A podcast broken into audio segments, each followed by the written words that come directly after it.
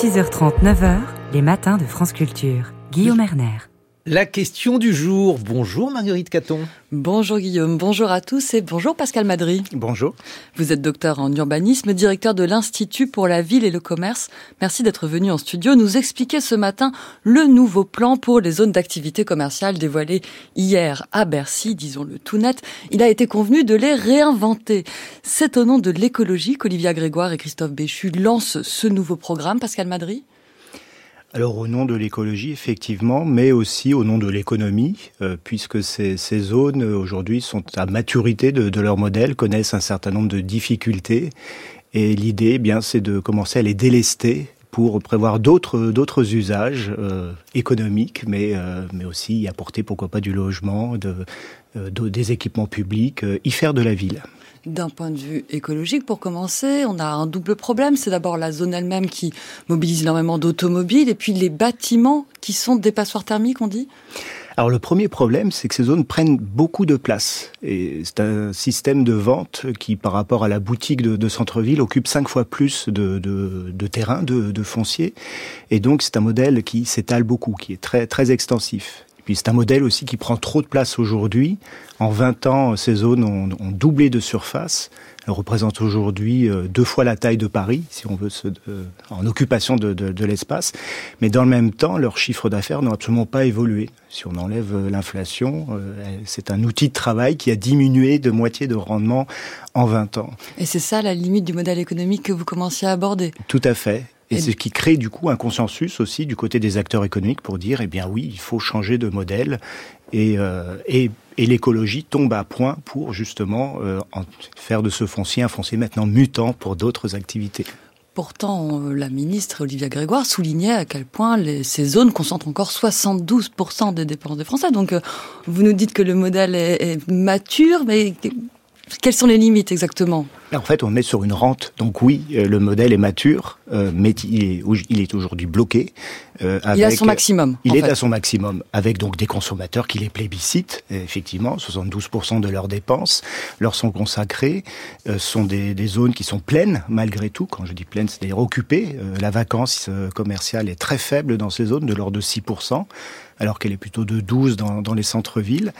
Mais voilà, c'est un modèle qui, euh, en termes de performance économique, euh, atteint son asymptote. Et, euh, les, foncières et même les, distributeurs aujourd'hui eh bien, euh, souhaitent euh, s'inscrire dans une nouvelle logique de croissance et qui passe encore une fois par du remembrement et du délestage de surfaces improductives. Qui sont les propriétaires du foncier dans ces zones? Alors ils sont multiples, mais on va dire que ceux qui comptent et qui demain, en tout cas, vont compter dans les négociations pour ce remembrement, ce sont les grandes foncières. Donc, euh, alors les foncières, en fait, il faut entendre euh, souvent des groupes de distribution d'ailleurs, sinon des groupes euh, assez proches euh, des milieux bancaires, euh, sont des filiales parfois de banques, euh, sinon des, ce qu'on appelle des private, private equity, donc euh, des, des groupes capitalisés par, euh, bah, par le système boursier et qui donc possèdent à la fois les terrains et les murs des, des commerces de, de, ces espaces. Et ils sont pas forcément liés aux enseignes elles-mêmes. C'est pas Carrefour qui possède l'espace sur lequel est construit un Carrefour. Et si, c'est possible. D'ailleurs, chaque grand groupe de distribution alimentaire a sa foncière, Carmila pour Carrefour, Imochamp, enfin Noud pour euh, pour Auchan. Euh, et puis cela se rencontre également dans le commerce spécialisé. Ikea a sa foncière, Inter Ikea, euh, CA, Redefco, etc., etc. Et donc l'idée aujourd'hui, c'est que ces acteurs se mettent d'accord avec notamment les voies publiques à Bercy pour un nouveau modèle. Vous nous l'avez dit. Ce modèle, c'est notamment de créer du logement dans des zones qui sont un peu sous tension. Comment comment ça va se faire? Alors difficilement puisque dans un premier temps, il va falloir déloger justement ces commerces et éventuellement ces propriétaires de murs. Et ça, sur ce point-là, en tout cas, le, le, le dispositif aujourd'hui ne, ne, prévoit rien. Alors, il faut savoir que pour déloger une, une moyenne surface, le coût est de l'ordre de 3 à 4 millions d'euros. Donc, pour pouvoir commencer, parce que enfin, déloger une moyenne surface, ça suppose de racheter son terrain, ça suppose de racheter également ses murs, mais aussi le fond, le, le, le fond de le fond de commerce. Fond de commerce. On peut pas construire un logement sur euh, l'étage d'un supermarché? Alors non, parce que le bardage métallique ne supporte d'abord a déjà du mal à supporter des, des, toitures photovoltaïques, mais si on veut élever, euh, il faut de toute façon démolir, démolir la surface et prévoir un nouveau programme. Donc, euh, à un moment ou à un autre, il faudra sinon exproprier, en tout cas déplacer ces moyennes surfaces. Et là, on est face à des coûts qui, qui à mon sens, sont pour le moment très sous-estimés. Et une fois qu'on aurait délogé euh, ces moyennes surfaces, construire du logement dessus, est-ce qu'on change de propriétaire ou est-ce que c'est toujours la foncière Immochamp qui va se mettre à faire de la promotion immobilière sur son terrain? Alors ça, le dispositif ne le dit pas. Aujourd'hui, le gouvernement a surtout travaillé avec des foncières de commerce, parce qu'en plus, c'est un secteur qui est très spécialisé. Et euh, les acteurs du logement, euh, je pense notamment aux bailleurs sociaux, euh, qui ont sûrement à faire aussi dans, dans ces espaces, ne, non, non, ne, participent pas encore autour de table.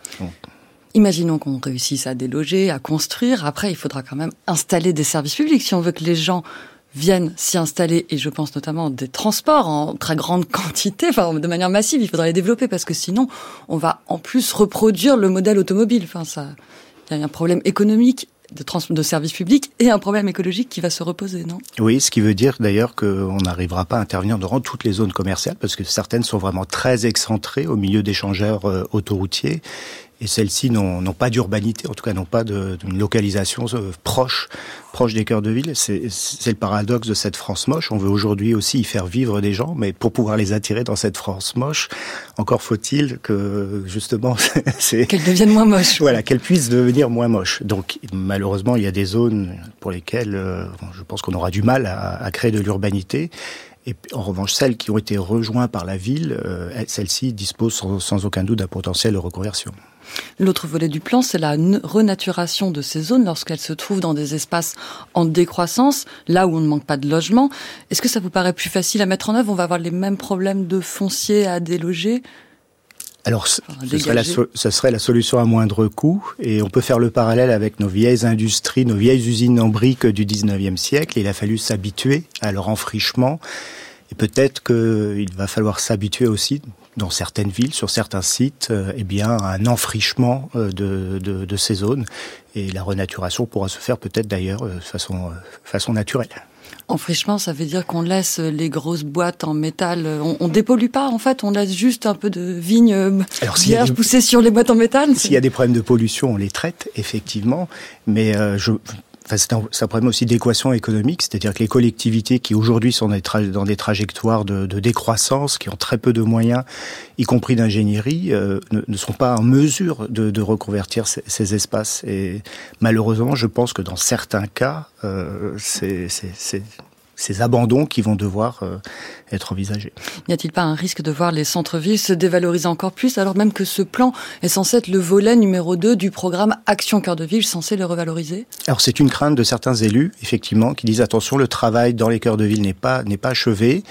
Et donc, euh, si on redynamise maintenant, dans le même temps, les, les, les, les périphéries commerciales, on risque de d'affaiblir tout le travail qui a été fait dans, dans, dans les cœurs de ville. Donc oui, il y a cette crainte euh, en tout cas parmi les villes qui aujourd'hui n'ont pas redressé euh, la situation de leur cœur de ville. Une expérimentation qui est donc lancée avec une vingtaine de zones qui seront sélectionnées sur un appel à projet, avec en face une enveloppe de 24 millions d'euros. C'est donc à suivre. Merci Pascal Madrid de ces explications. Merci Marguerite Caton.